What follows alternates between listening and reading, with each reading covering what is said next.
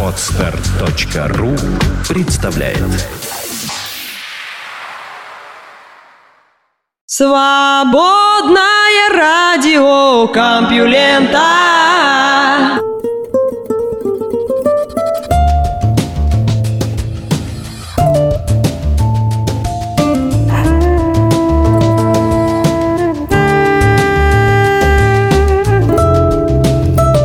И снова приветствую слушателей свободного радиокомпьюлента. Меня зовут Лёша Халецкий. В ближайший час я вам постараюсь с толком, чувством и расстановкой рассказывать новости. Выпуск называется «Больной ребенок». Вероятно, у вас, мои дорогие слушатели, возник вопрос, почему выпуск подкаста о науке называется «Больной ребенок». Вы знаете, точнее, вы помните, как в детстве мы все хотели заболеть, чтобы не идти в школу, не заниматься какими-то будничными вещами, а радостно лежать в кровати и принимать вкусные сладкие лекарства, хотя иногда они были и невкусные. И как нам не хочется болеть сейчас, в старости. И даже не потому, что время теряется, а как-то вот болезни не так весело проходят. И, конечно, я ни одному ребенку не желаю заболеть. Но когда я вспоминаю себя в детстве с градусником под мышкой, мед с молоком, который, кстати, любил. Банки, которые так холодят кожу. Хочется вернуться, да. Ну а потом я вырос и стал рассказывать о том, как человечество старается победить болезни. Пожалуй, этим и займусь. Наука и техника. Обитаема ли Земля?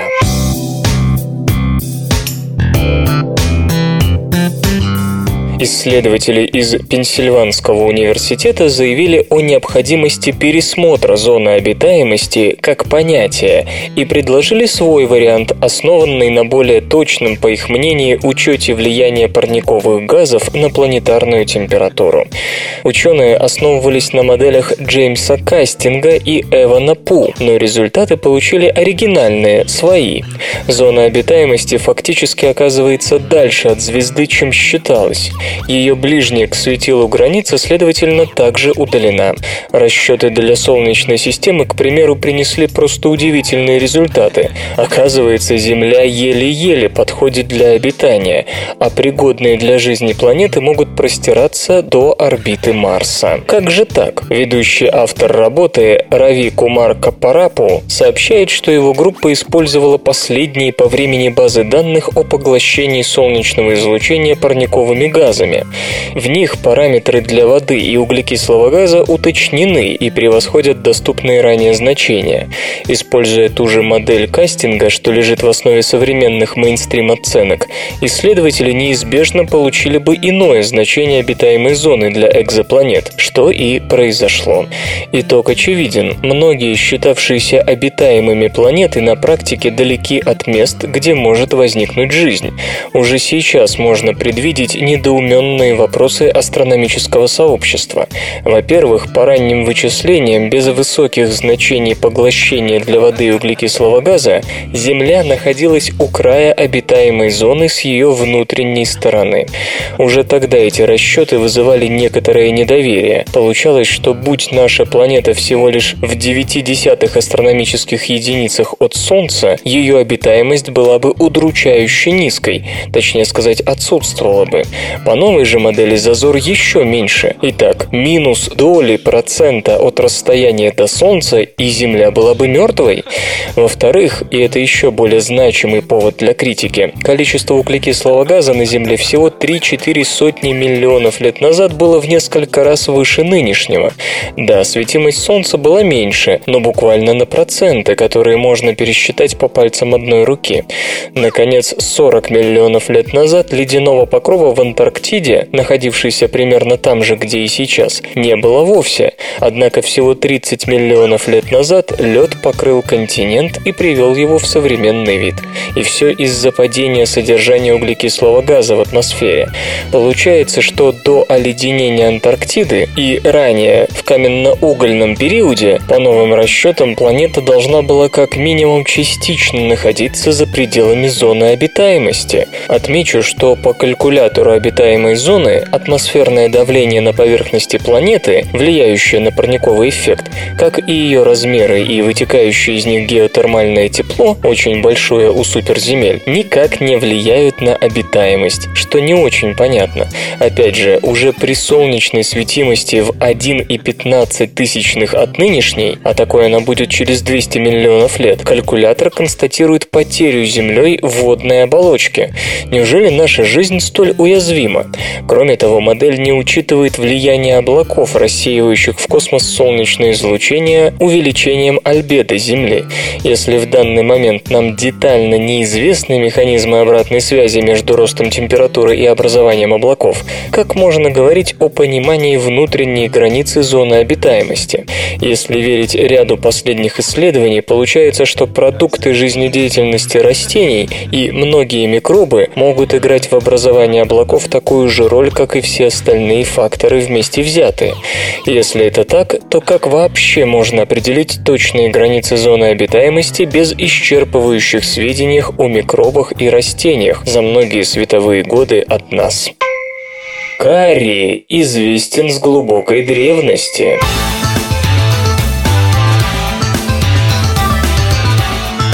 Что такое карри? Сегодня этим словом обозначают поразительно разные блюда из тушеных овощей и мяса с приправами, которые выращивают и подают на индийском субконтиненте, в южной части Тихого океана и на Карибских островах.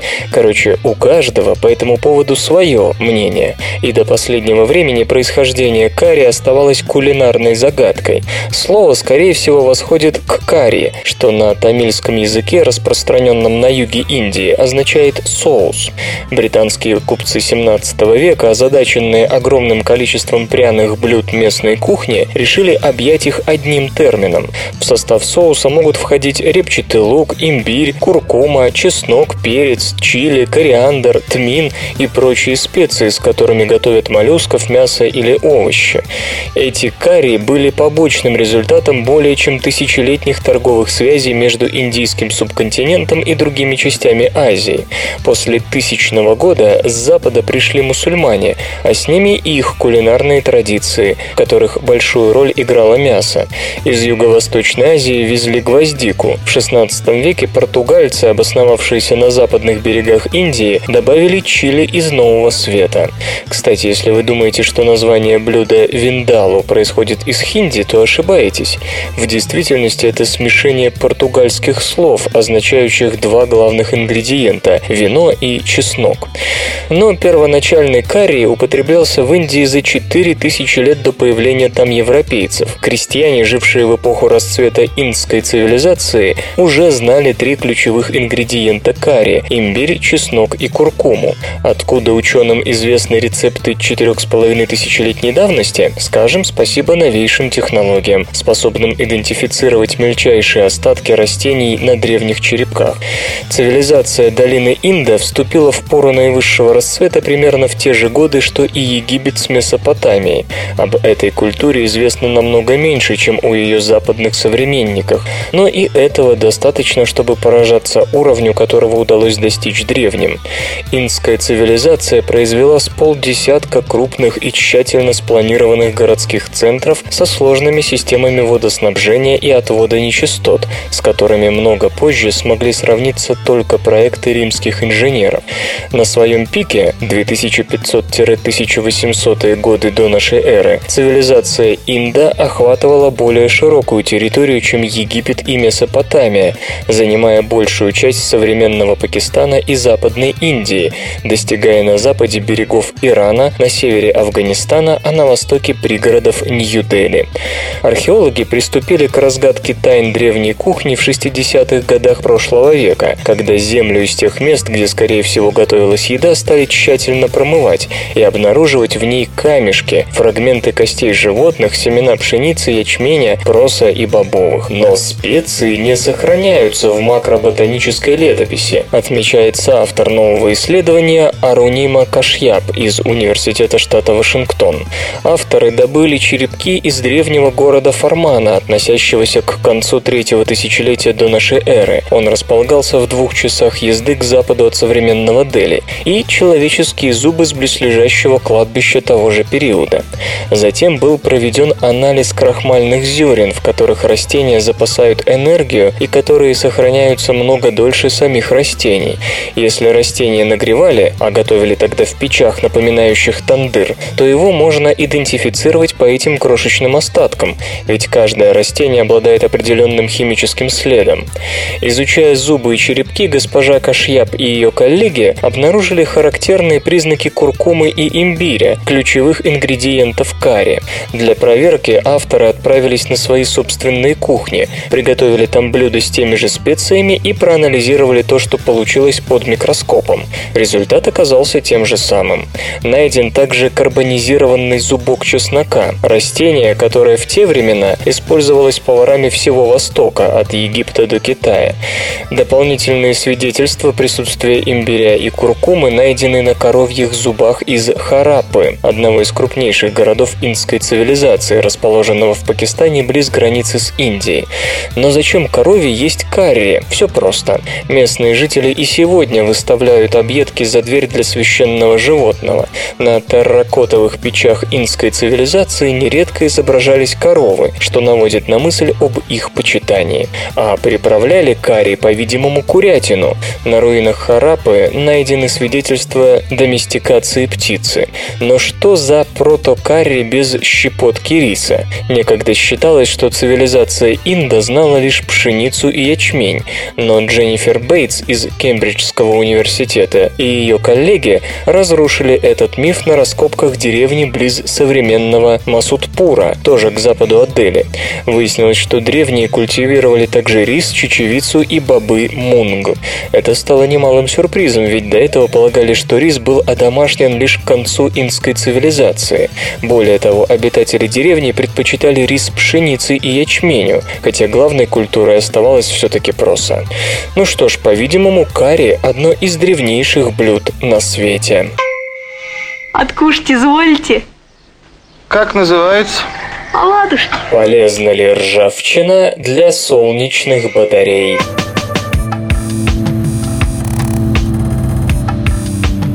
Одна из главных проблем солнечной энергетики – неустойчивость генерации, вызванная существованием ночи. Часто, как выход из ситуации, рассматривают наработку гелиоэлектростанциями водорода днем и его дальнейшее использование ночью. Вот только стандартные 15% солнечной энергии, улавливаемые обычным фотоэлементом, превращаются тогда в 10,5%. Остальное теряется при гидролизе, продуцирующем водород. Можно ли обойтись без промежуточного гидролизного звена? В принципе, чтобы разложить воду, достаточно электронов, а они напрямую генерируются в кремниевых фотоэлементах солнечными лучами. Но чтобы потерять электрон, кремнию нужно всего 1,1 электрон-вольт, а разложение воды на кислород и водород начинается при энергии электронов в 1,23 электрон-вольт. Как сказал один мудрый муравей, глядя на рельс, умный гору обойдет. И действительно, Действительно, специалисты из университета Боулинг-Грин США нашли способ решить проблему при помощи комбинирования селенида цинка и кристаллов сульфида кадмия, которым помогал платиновый катализатор. Когда солнечный свет воздействовал на комбинацию этих веществ, они освобождали электроны как раз с нужной энергией. Как можно догадаться из названий металлов, решение получилось золотым. Поэтому Клаус Хельгард из Имперского колледжа Лондона обратился к оксиду железа, в быту известному как ржавчина. Его электроны освобождаются при энергиях в 2,1 электрон-вольт, более чем достаточно для гидролиза воды под действием света.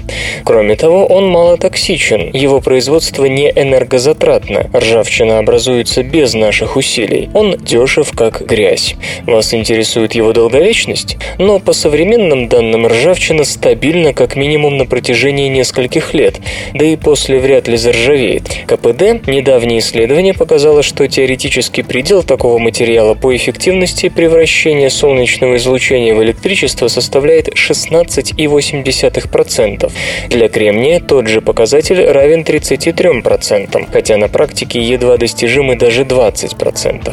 В общем, меньшая эффективность ржавчины может окупиться простотой ее получения и общей низкой ценой. Проблемой остается плохая электропроводность, мешающая ржавчине передавать электроны вовне. Именно поэтому ее не используют в нынешней гелиоэнергетике, хотя способность оксида железа быть фотоэлементом замечена еще в 1975 году.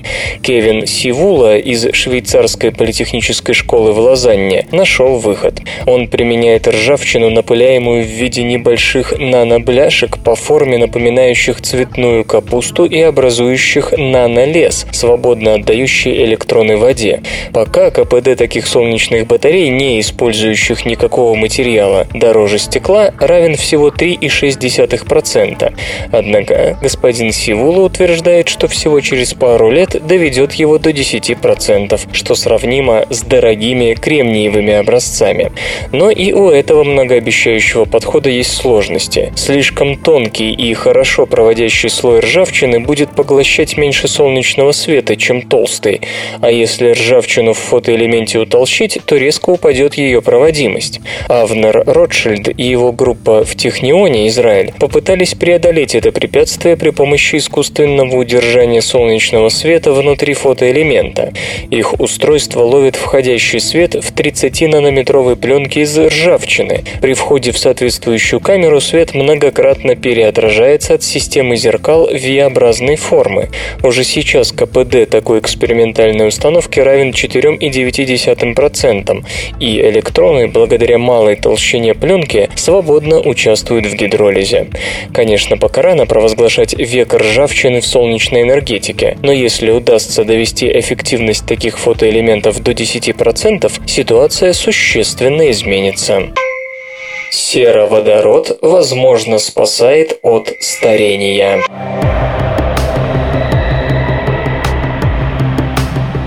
Пытаясь найти способ продлить жизнь и замедлить старение, наука порой обращается к самым странным с обычной точки зрения веществам. В журнале Molecular and Cellular Biology появилась статья исследователей из Университета Южного Китая, в которой те предлагают сероводород в качестве очередного чудо-средства против старения.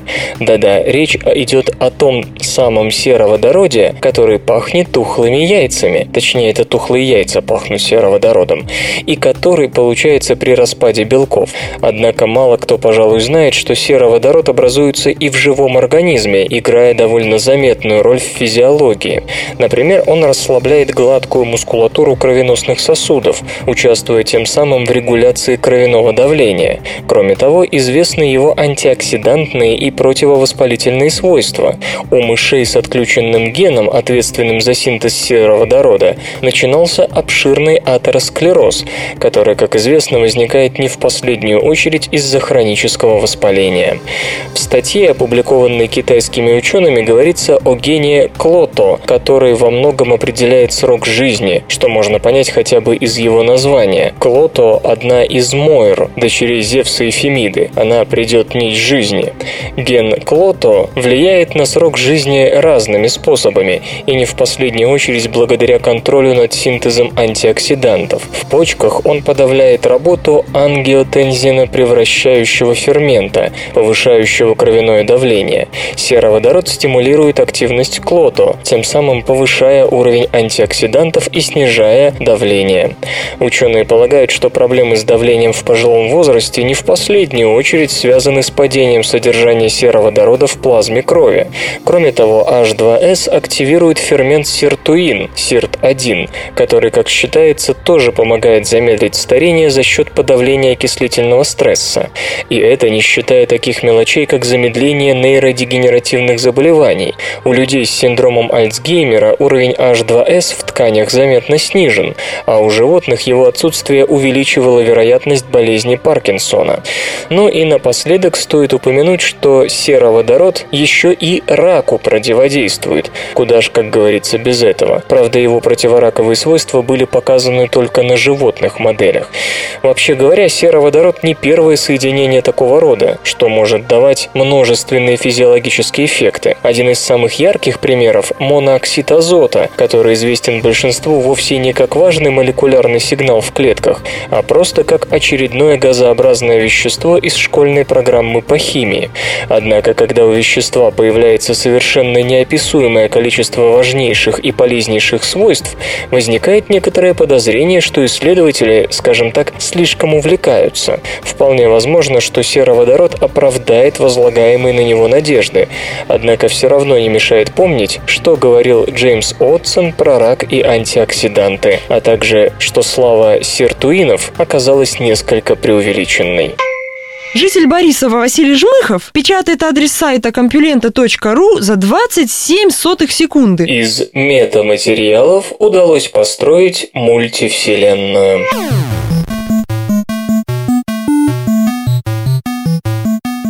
Метаматериалы способны манипулировать распространением через них света. Несколько лет назад это вызвало к жизни проекты по созданию метаматериалов, позволяющих фотонам двигаться через свое вещество исключительно в тех направлениях, которые характеризуют окружающее нас пространство.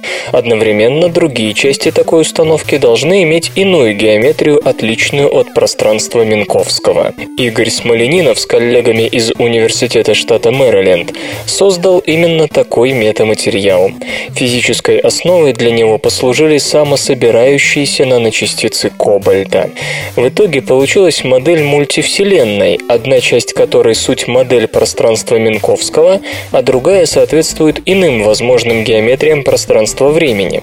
Разумеется, построен лишь аналог, то есть в тамошнем пространстве Минковского не три измерения плюс время, а модель двух измерений плюс третье, соответствующая соответствующее времени в нашем континууме. Эти регионы ведут себя как мигрирующие 2 плюс 1 пространственно-временные континуумы Минковского, которые периодически появляются и исчезают внутри мультивселенского метаматериала, рассказывают разработчики. Чтобы создать упорядоченные структуры из наночастиц кобальта, на них воздействовали магнитным полем. При высокой плотности частиц поле заставляло их выстраиваться в колонны, которые математически практически соответствовали пространству времени Минковского в варианте 2 плюс 1. Когда через них проходит свет, они ведут себя так, будто этот регион наноколонн является временем, а два измерения перпендикулярные колонне пространством. Но сама по себе эта техника не в состоянии создать модель мультивселенной с варьирующейся геометрией. Для этого ученые выбрали такую плотность наночастиц кобальта, которая была чуть ниже порога, необходимого для формирования формирования правильных наноколонн.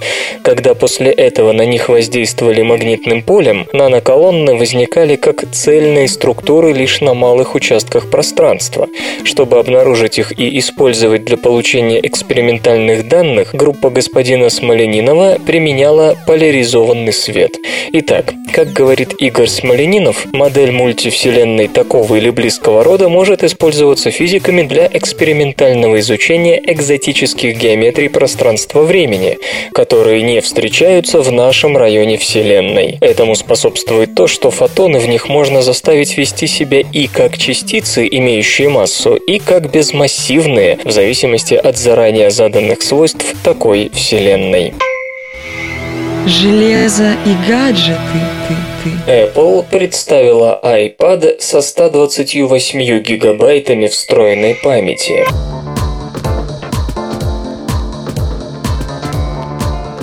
Компания Apple анонсировала топовую модификацию планшета iPad четвертого поколения. Новинка получила 128 гигабайт встроенной флеш-памяти. Это вдвое больше по сравнению с ранее доступной старшей моделью. Компьютер наделен 10-дюймовым тачскрином Retina с разрешением 2048 на 1536 точек или 264 точки на дюйм и двухъядерным процессором A6X. А Есть камера FaceTime HD разрешение 1,2 мегапикселя, 5-мегапиксельная камера iSight, модуль LTE, адаптеры беспроводной связи Wi-Fi и Bluetooth 4.0, приемник спутниковой системы навигации GPS, гироскоп, акселерометр, датчик освещенности и цифровой компас. На планшет, который будет предлагаться в корпусах черного и белого цвета, инсталлирована операционная система iOS 6.1. Продажи iPad со 128 гигабайтами памяти стартуют 5 февраля. За Wi-Fi версию придется отдать приблизительно 800 долларов. Модель с поддержкой 3G LTE связи обойдется в 930 долларов. В течение предыдущего финансового квартала Apple реализовала 22 миллиона 900 тысяч планшетов iPad против 15,5 миллионов штук годом ранее. Тебя как, сразу прикончить? Или желаешь помучиться? Лучше, конечно, помучиться. Вслух и с выражением читаю стихотворение. Владимир Бережков «Я не люблю, когда меня пытают».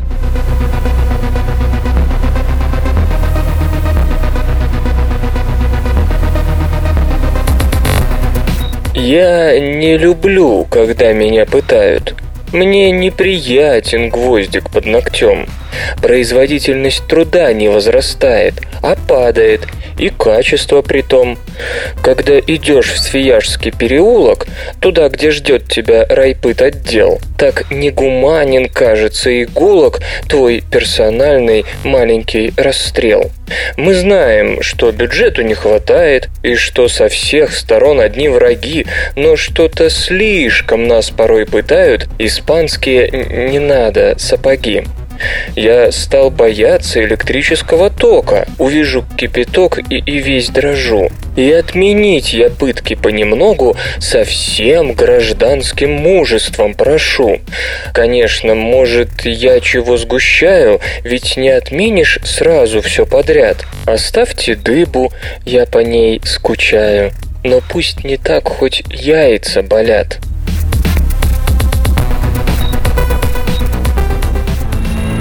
Наука и техника. Гималайская Виагра может исчезнуть.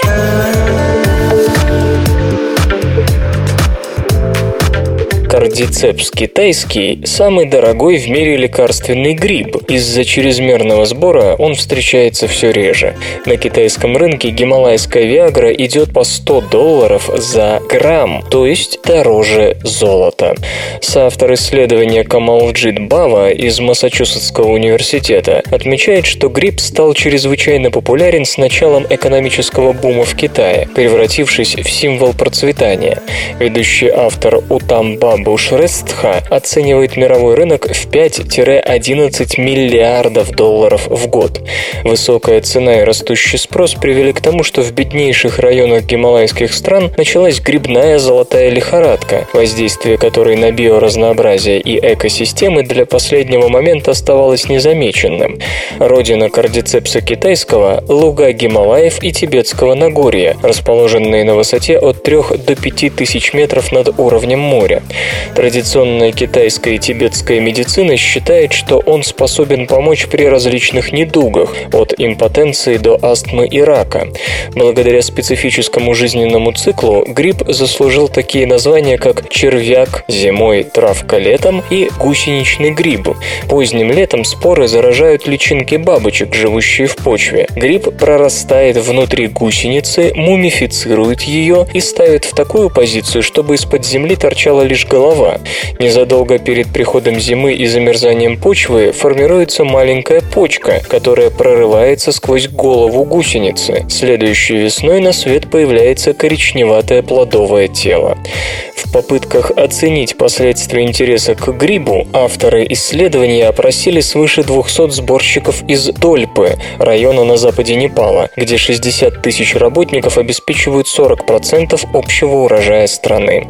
Выяснилось, что с пикового 2009 по 2011 год объем торговли снизился более чем на 50%. По мнению большинства сборщиков, причина в том, что гриб все труднее находить. Крестьяне проводят больше времени в лугах, но приносят меньше.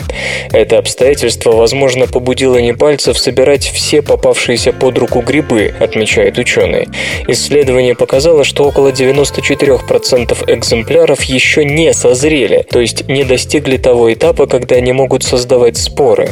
Результатом, скорее всего, становится снижение урожая на следующий год. Та же тенденция замечена и в других гималайских странах – Китае, Индии, Бутане, добавляет миколог Лю Синджун из Института микробиологии Китайской академии наук.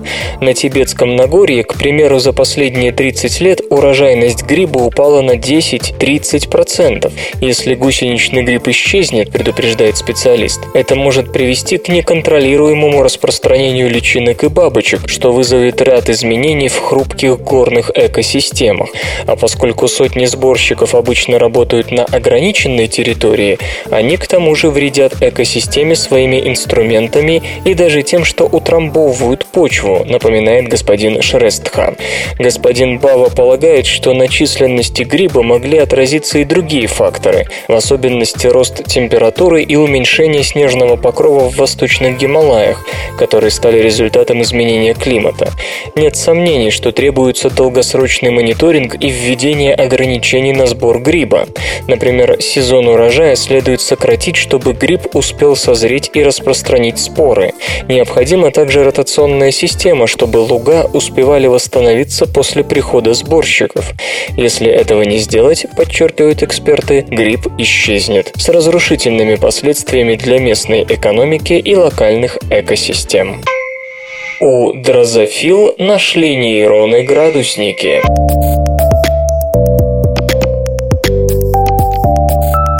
Исследователи из Института Скрипса обнаружили в мозгу у дрозофил группу нейронов, которые определяют температурные предпочтения насекомых. Понятно, что у всякого живого существа и у дрозофилы, и у человека есть оптимальная температура, при которой ему комфортно, и что реакция на тепло и холод зависит от работы нервной системы. Но какой именно части нервной системы? Ответ на этот вопрос как раз и удалось найти, по крайней мере в отношении дрозофил. Нейроны-градусники были замечены в грибовидных телах дрозофил, когда ученые наблюдали за активностью нервных клеток в реальном времени в ответ на изменения во внешней среде. Проще говоря, дрозофилам предоставляли выбор между теплой и холодной зоной, после чего смотрели, куда направится муха и как в этот момент будут работать ее нейроны. Таким образом, удалось выделить группу нервных клеток, работающих на дофамине и заставлявших дрозофилу искать, где потеплее теплее. Если эти нейроны выключались, мухам как будто становилось все равно, тепло вокруг или холодно. При похолодании нейроны-градусники становились чрезвычайно активны, но потом успокаивались до обычного. По мнению исследователей, первоначальный всплеск возбуждения нужен для активизирования процессов нейрональной пластичности, чтобы образовались новые синапсы, появились новые нейронные цепи, которые помогли бы приспособиться к изменившимся условиям условиям среды. Например, полететь туда, где теплее. То есть такие температурные нейроны работают как некий вычислительный центр, который в ответ на изменение среды провоцирует перемены в поведении. Любопытно, что у дрозофил под конкретный физический параметр, температуру, выделена отдельная группа нейронов. Не исключено, впрочем, что эти же нейроны могут реагировать и на другие параметры, просто это надо проверять отдельно. Ну и, разумеется, нельзя не задуматься о том, есть ли похожие нейронные датчики реле в более развитом мозгу высших животных, вплоть до человека. Так сколько же вам лет, дитя мое? Много, сударь, много! Восемнадцать! Самцы овсянок подстроили свои песни под вкусы самок.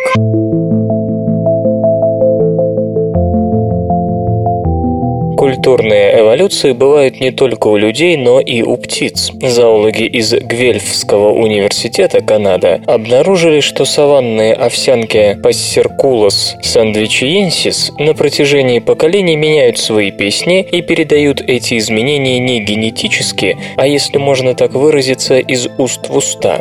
Овсянки обычно поют одну и ту же песню, в которой можно различить несколько частей, условных предложений. Самцы заучивают ее в раннем возрасте и затем поют всю жизнь без каких-либо изменений. Учатся они, разумеется, у своих отцов и у других взрослых особей, живущих рядом. При этом у каждой птицы есть какие-то индивидуальные особенности в голосе. В целом это можно до некоторой степени сравнить с караоке. Человек вроде бы поет ту же самую песню, но его голос легко отличить. Первый блок звуков указывает на видовую принадлежность птицы, второй – на конкретного самца, а третья часть служит знаком для самок. По ней они оценивают кавалера. В течение 30 лет, как пишут исследователи в журнале Animal Behavior, вторая и третья части песни менялись. Самцы добавили щелчков ко второй и изменили завершающую трель в третьей. Если раньше она была длинной и высокой, то теперь укоротилась и стала более низкой. По словам зоологов, такие изменения вошли в репертуар самцов под влиянием самок. Дамам больше нравились короткие финальные трели. Стало быть, самцы, которые так пели, имели более высокие шансы. На генетические изменения тут валить не стоит. Птицы, как было сказано, учатся песням с голосов старших товарищей. Похожие вещи, как говорят исследователи, можно обнаружить и у нас. Если сравнить нынешние и столетней давности произношения людей, живущих в одной местности, можно обнаружить заметные различия, и они обусловлены подвижками в культуре. Правда, говорить о культурном развитии среди птиц, пожалуй, пока что преждевременно. Почему азиаты хуже переносят грипп?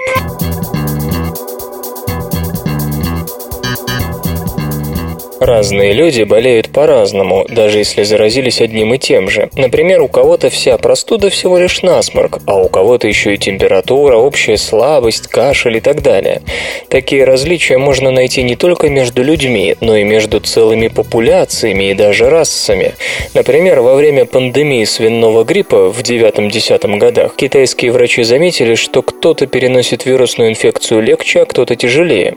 И тогда исследователи из столичного медицинского медицинского университета в Пекине вместе с коллегами из Оксфорда решили провести генетический анализ пациентов, чтобы узнать, есть ли различия в ДНК между тяжелыми больными и тем, кто грипп перенес относительно легко. В статье, опубликованной в Nature Communications, ученые пишут, что они действительно имеются. Самое важное касается гена RS12252, который кодирует некий трансмембранный белок, синтезируемый в ответ на вирусную инфекцию инфекцию и повышение уровня интерферона. У этого гена есть вариант, который сопряжен с более тяжелой формой болезни. 69% из имевших этот вариант получили осложнения в виде пневмонии, недостаточности дыхательной системы или почечной недостаточности. Среди переболевших в более легкой форме эта модификация RS12252 была только у 25%. Но еще более любопытным оказалось распределение вариантов вариантов гена по нациям и расам. Выяснилось, что модификация, усугубляющая протекание вирусной инфекции, есть только у 1% европейцев и у 25% китайцев. Она была обычной также в геноме японцев и корейцев. Иными словами, грипп грозит этим нациям более тяжелыми последствиями, чем белому европейцу. Представление о политкорректности и равенстве всех со всеми, как видим, от генетики и вирусных инфекций весьма далеки. Исследования Исследователи полагают, что этот же вариант гена RS12252 может влиять на индивидуальную переносимость других инфекций, как гриппозных, так и негриппозных, хотя это предположение требует отдельной проверки. Нужно подчеркнуть, что ген воздействует только на протекание инфекции, то есть заразиться гриппом в равной степени могут и европейцы, и китайцы. Разница в том, как они будут болеть. С другой стороны, по словам ученых, модифицированный RS 12252 САРС-CoV-2 может дать человеку более надежную иммунную защиту на случай следующего заражения. Осложнения при инфекции чреваты гиперактивацией иммунитета, что плохо отражается на здоровых тканях. Но такая гиперактивность означает, что иммунная система хорошо запомнит врага и в будущем не пустит его в организм. Если, конечно, сам организм выдержит те осложнения, которыми его наградит перестаравшийся иммунитет. С практической точки зрения это значит, что людям с отягчающей формой этого гена нужно лечиться при первых же симптомах заражения и делать это как можно скорее и эффективнее, чтобы не дать вирусно-иммунным баталиям развернуться в полную силу. Как уже было сказано, грипп далеко не единственная инфекция, которую разные люди переносят по-разному, так что дальнейшие исследования в этой области должны принести еще много популяционно-генетических сюрпризов. Каждый будний день свободное радио Компьюлента дает вам возможность насладиться последними новостями из мира высоких технологий. Мужчины погибают от рака на треть чаще.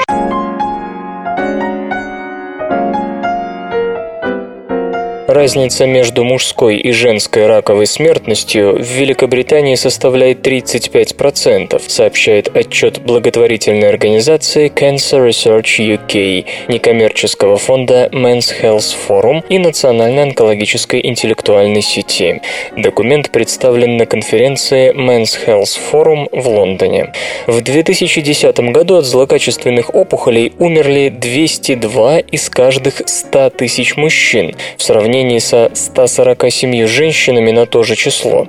Разница становится еще более очевидной, если из анализа исключаются рак молочной железы и половые формы рака, такие как рак простаты, яичек и яичников. Тогда мужская смертность превышает женскую на 67%.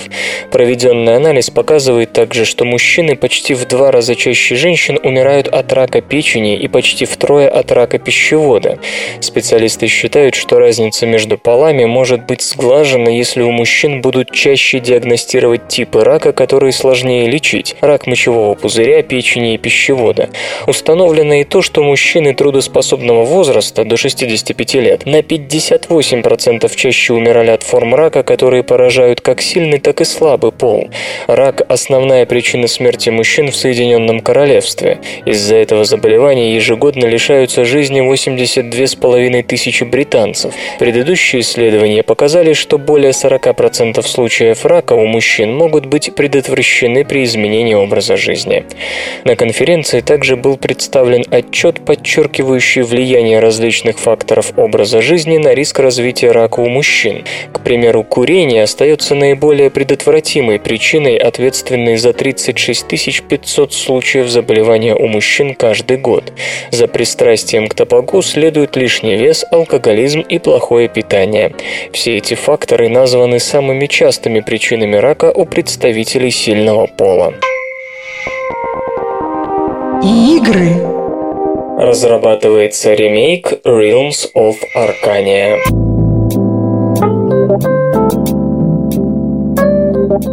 Realms of Arcania – ролевая серия, выходившая в начале и в середине 90-х годов, готовится к переизданию. Оригинальные игры, созданные студией Attic Entertainment Software, основывались на невероятно популярной в Германии настольной игре Das Schwarze Öge. Спустя несколько веков девелоперы из австрийской Crafty Studios в сотрудничестве с издательством UEG Entertainment взялись за переделку седой трилогии. Сообщается, что во втором квартале сего года выйдет High Definition ремейк первой части Realms of Arcania Blade of Destiny. Оригинал появился в 1992 Если игроки заинтересуются, а девелоперы заработают, нас ждут переиздания игр Star Trail и Shadows over Riva. Разработка ведется только для персональных компьютеров, о переносе на другие платформы не сказано ни слова. Нас отправят в древние северные города Торвал и Прем. Племена орков готовят массированную атаку на земли людей. Нашего героя нанимает Гетман Тронд Торбинсон, чтобы мы объединили все наличные силы, нашли меч Гримринг и остановили вторжение. Ну а девелоперы обещают, что лишь снабдят игру новым графическим движком, не изменив ни одной оригинальной детали. А политично рассуждаешь, а политично рассуждаешь, клянусь честным словом. Не понимаешь политической ситуации. Ты жизнь видишь только из окна моего персонального автомобиля, клянусь честное слово. 25 баранов в то время, когда наш район еще не полностью рассчитался с государством по шерсти и мясу. А ты не путай свою личную шерсть с государственной. Исторический анекдот. Как известно, великий композитор Петр Ильич Чайковский был человеком трепетным, легко ранимым, любил поплакать, сторонился неприятных людей и конфликтных ситуаций, не умел отказывать. Кое-кто этой слабостью характера беззастенчиво пользовался. Некий Корсов, оперный певец, долго приставал к Чайковскому, чтобы тот написал для него специальную вводную арию. Петр Ильич всячески увиливал, но сказать решительное «нет» не хватало духу. Однажды Корсов заявился с нежданным визитом, чтобы дожать гения. Слуга, следуя полученному указанию, сказал, что барина нет дома. «Ничего», — отвечал настырный баритон, — «я подожду», и прошел прямиком в кабинет. Услышав шаги, хозяин пришел в ужас. Сейчас он окажется в невозможном положении, его уличат во лжи, и залез под диван. Корсов уселся на этот самый диван, и торчал там до тех пор, пока у него не закончилось терпение, а терпения у этого человека было много. Понятно, что в таких условиях вылезать из-под дивана было совсем уж невозможно, и бедный Чайковский целых три часа дышал пылью, боясь пошевелиться. Самое занятное, что арию для Корсова он все-таки написал. Наука и техника. Как внушить тонкому фотоэлементу, что он толстый?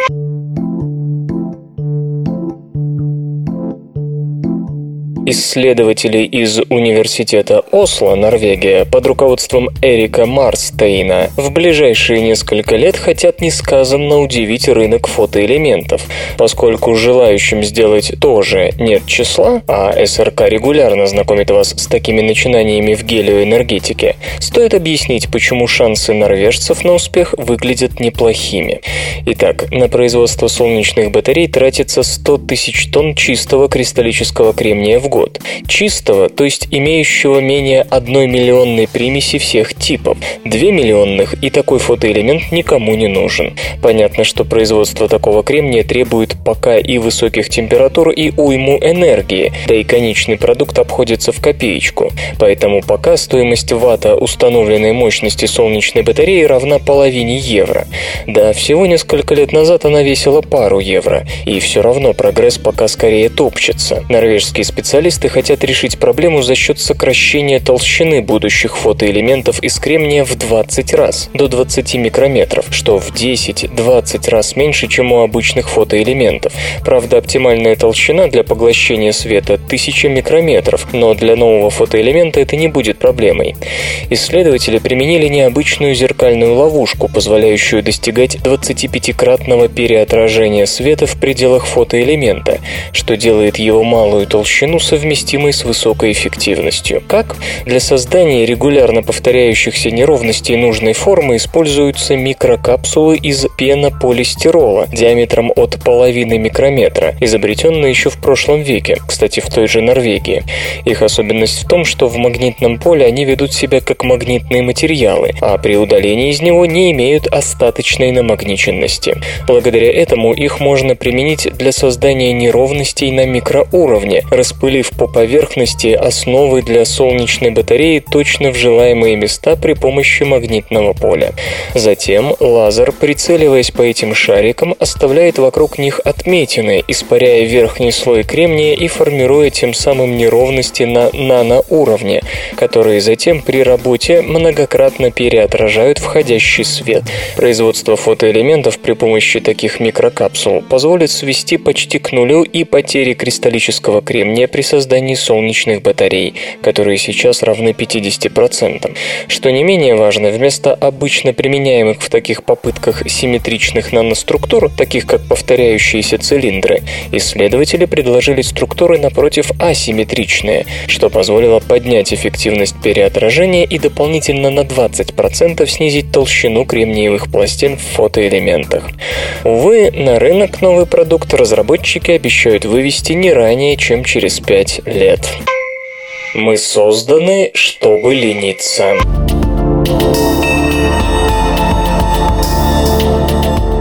Попасть из точки А в точку Б можно разными способами. Но на каком основании мы выбираем свой способ передвижения? Почему порой бежим, а порой переходим на быстрый шаг? Новые исследования подсказывают, что тому имеется глубокая биомеханическая причина. Ее понимание, возможно, подскажет, как создать более совершенные протезы и более человекоподобных роботов. Из предыдущих экспериментов, проведенных на беговой дорожках, ученые знают, что люди переходят с шага на бег, когда увеличивают скорость с 2 до 3 метров в секунду. Дело в том, что тело и мозг пытаются свести к минимуму затраты энергии на передвижение. При скорости выше 2,3 метров в секунду меньше энергии требует ходьба, а выше – бег. Но это не очень хорошая модель, ведь скорость задается беговой дорожкой. Поэтому сотрудники лаборатории движения университета штата Огайо поместили людей в длинные коридоры и на тротуары и заставили их проходить 250 метров за установленное время. В целом результат оказался тем же. При скорости менее 2 метров в секунду человек шел, а приближаясь к 3 метрам в секунду переходил на бег. Самое интересное то, что происходило в промежутке между этими скоростями, в сумеречной зоне, как называет ее соавтор Манодж Шринивасан. Люди в этот момент склонны смешивать походки, непрестанно стремясь к экономии энергии. Возможно, если инженеры запрограммируют двуногих роботов на приоритетную минимизацию энергозатрат, они смогут ходить и бегать так же много, как люди. Лапуленька, а что если мы возьмем и обрадуемся на пару? Предложен новый источник энергии для опреснения морской воды.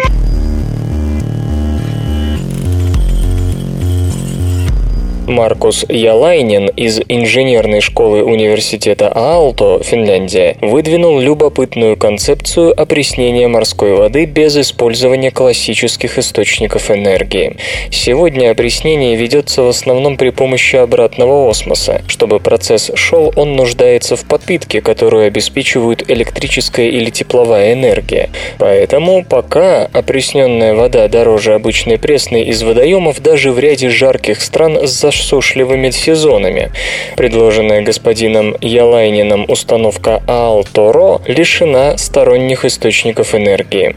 Ее суть в поставленной на ребро платформе размерами от 25 до 30 на 10 метров, находящейся на морском дне у берега. Она колеблется вместе с волнами, создавая давление на воду точно под собой. В платформе есть отверстие, через которое волна под бесплатным давлением поступает в наземную установку обратного осмоса. Там, благодаря все тому же давлению, полученному от волн, она проходит через мембрану, разделяясь на сильно соленые отходы опреснения, которые сливаются обратно в море, и пресную воду, не нуждающуюся в дополнительной очистке. По оценкам автора концепции, система будет стоить от 2 миллионов 300 тысяч до 4 миллионов 700 тысяч евро, в зависимости от места постройки. Максимальная производительность одиночной установки до 3700 кубометров пресной воды в день, то бишь до миллиона 350 тысяч кубометров в год. При этом система предположительно будет весьма долговечной за счет отсутствия моторов и иных подверженных износу элементов. Для сравнения можно указать, что водовод Пяйянне, снабжающий водой хельсинскую агломерацию, стоил 200 миллионов евро в нынешних ценах, а, скажем, ремонт его части в 2008 – 18 миллионов. Производительность водовода равна всего 270 тысяч кубометров в день, или 98 миллионов с половиной кубометров в год, или более 70 предлагаемых Aalto ROM. Из этого видно, что стоимость воды, полученной по такому методу, близка к тому, что дают обычные технологии пресного водоснабжения и меньше всех известных способов опреснения.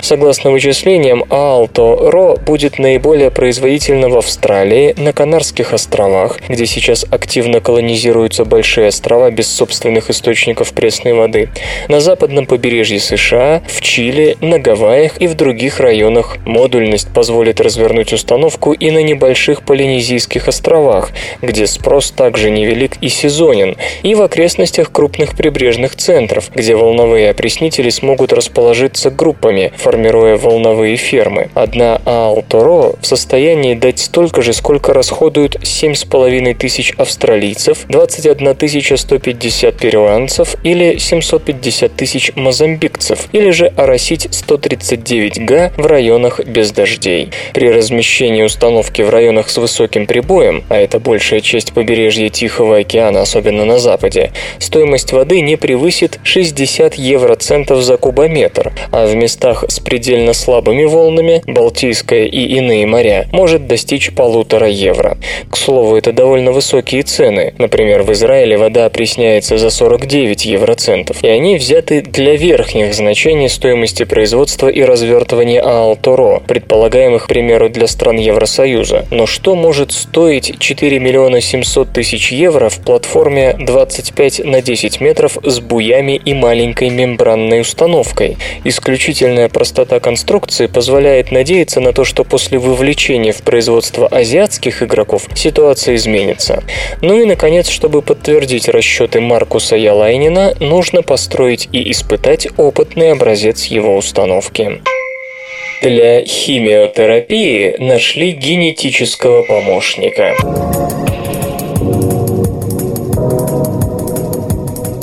Ученые из Копенгагенского университета Дания нашли ген, который может стать хорошим помощником при химиотерапии. Известно, что химиотерапия, несмотря на свою распространенность, иногда не приводит к полному искоренению раковых клеток, и это не говоря о ее побочных эффектах. Поэтому исследователи в попытках оптимизировать химиотерапию порой обращаются к внутренним ресурсам организма, ведь, пожалуй, и в самой клетке можно найти что-нибудь, что повысит повысила бы эффективность противоракового препарата. Датчане использовали довольно простой способ. С помощью синтетических микро-РНК они выключали некоторые гены, которые, как считается, важны для раковой клетки, после чего смотрели, как клетка реагирует на химиотерапию. Так они вышли на ген FBH1, про который и рассказывают в журнале Nature Communications. Любопытно не совсем обычное действие гена. Он не помогал клетке преодолеть терапию, а наоборот работал вместе с лекарствами, чтобы убить опухолевую клетку. Чаще всего химиотерапевтические препараты направлены на то, чтобы необратимо повредить ДНК раковой клетки. Оказалось, что FBH1 усугубляет такие повреждения. Ген кодирует фермент из класса хеликаз, которые расплетают спираль ДНК, когда с ней нужно что-то сделать. Снять копию, например, или залатать разрыв. Так вот, в присутствии лекарств эта хеликаза только только способствует двуцепочечным разрывам в ДНК, делая невозможной репликацию и активируя апоптотические механизмы. Соответственно, по активности этого гена можно предсказать, как опухоль будет реагировать на терапию. Если он активен, прогноз будет хороший. Если же ген функционирует плохо, химиотерапия может и не сработать. Впрочем, исследователи подчеркивают, что химиотерапия бывает разной, и всех ее разновидностей они не проверяли. То есть, если одни лекарства лекарства требуют для своей эффективности работы FBH1, то другие могут обойтись и без него. И это значит, что больному со слабоактивным FBH1 нужно просто подобрать такую схему лечения, которая не предполагает помощи со стороны этого гена. Можно пойти и по другому пути, активировать сам ген, что повысит чувствительность опухоли к лекарствам. Но для этого нужно найти такой молекулярный переключатель, встроенный в клетку, или же синтезированный искусственно, который позволял бы воздействовать на FBH1. Этим исследователи и собираются заняться в ближайшее время. Бизнес. Доля Android и iOS в квартальных поставках смартфонов превысила 90%.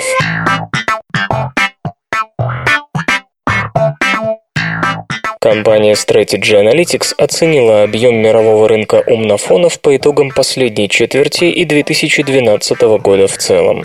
Поставки коммуникаторов за трехмесячный период достигли почти 217 миллионов штук. Это на 38% больше по сравнению с последним кварталом 2011, когда продажи равнялись 157 миллионам аппаратов. В общей массе квартальных поставок на Android-аппараты пришлось 70,1 0,1%, смартфоны iPhone 22%. Таким образом, устройства на базе Android и iOS сообща заняли более 90% мирового рынка. Годовые продажи коммуникаторов поднялись приблизительно на 43%, до рекордных 700 миллионов штук. При этом гуглофонам досталось 68,5% глобального рынка, а различным модификациям iPhone 19,5%. В нынешнем году ожидается дальнейшее увеличение спроса на смартфоны. В прошлом квартале было реализовано в общей сложности 482,5 миллиона сотовых аппаратов, включая телефоны. Это почти на 2% больше по сравнению с четвертым кварталом 2011 года, когда объем рынка составлял 473 миллиона 400 тысяч единиц. Годовые поставки практически не изменились, оставшись на уровне миллиард 700 миллионов штук. Компьютер. Лента. Подкаст.